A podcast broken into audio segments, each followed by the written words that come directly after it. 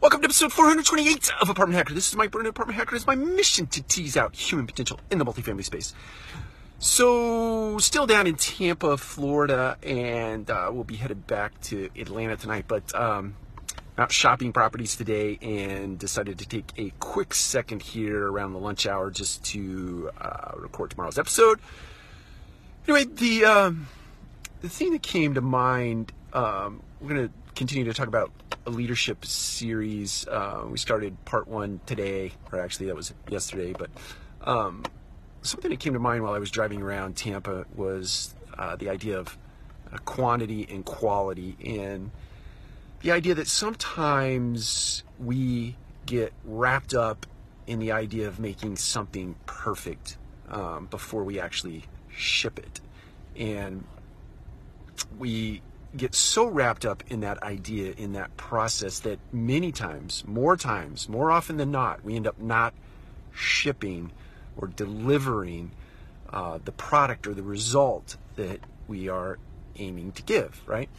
And it, it brought to mind many of the great people in this world and many of the stories that I've heard germane to them, and that it was a process. Um, to get to perfection, to iterate to the point where you are really good at your craft, really good at what you're doing, it takes time. It takes work. It takes effort.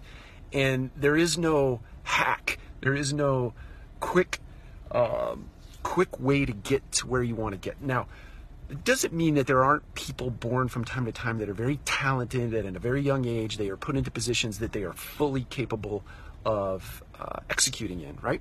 I see it all the time. I see it in our organization. We have very young people who are unbelievably talented and have been put in the absolute right positions for um, the talent that they possess.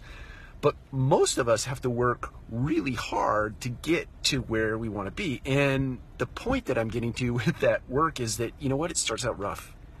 You start out making a lot of bad decisions. You start out making a lot of really bad content. You start uh, delivering uh, on your effort with some subpar offerings, right? I think of this video podcast. If you go back and look at episode one of Apartment Hacker, it is absolutely terrible. But you know what? I didn't care. I just wanted to get started because I knew at 100 episodes, at 200 episodes, at 300 episodes, at 400 episodes, I would get better and better and better. And I am nowhere near where I want to be with this.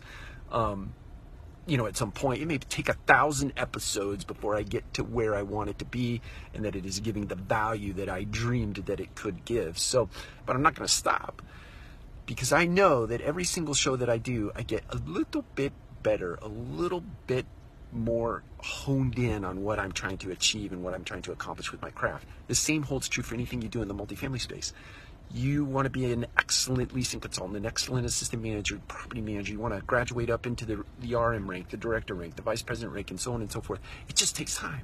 It takes hard work. It takes a lot of mistakes, but you can't be afraid to deliver subpar product knowing that you're going to learn something. And the next time you deliver something, it's going to be a little bit better, but you're still going to make mistakes and you're going to learn and you're going to deliver and you're going to learn and you're going to deliver and you're to learn and you're to deliver. And at some point, you will arrive not at the end, but rather at a better place than you were before you got started.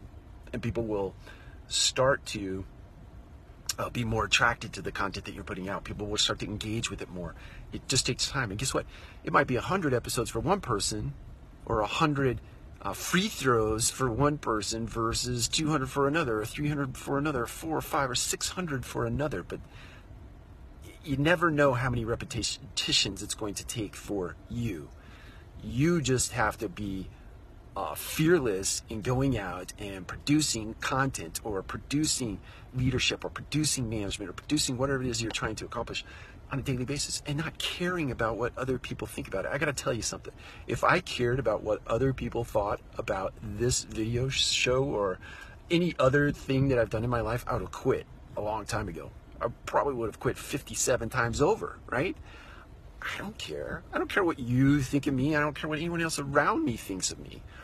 Does it burn the ego from time to time? Absolutely. Am I embarrassed from time to time? Absolutely. But here's what I'm not I'm not a quitter. I'll never quit, and I will keep coming back no matter how hard someone punches me, or kicks me, or criticizes me, or laughs at me. I don't care. Whatever. Let's keep going. And I encourage you to keep going in 2018.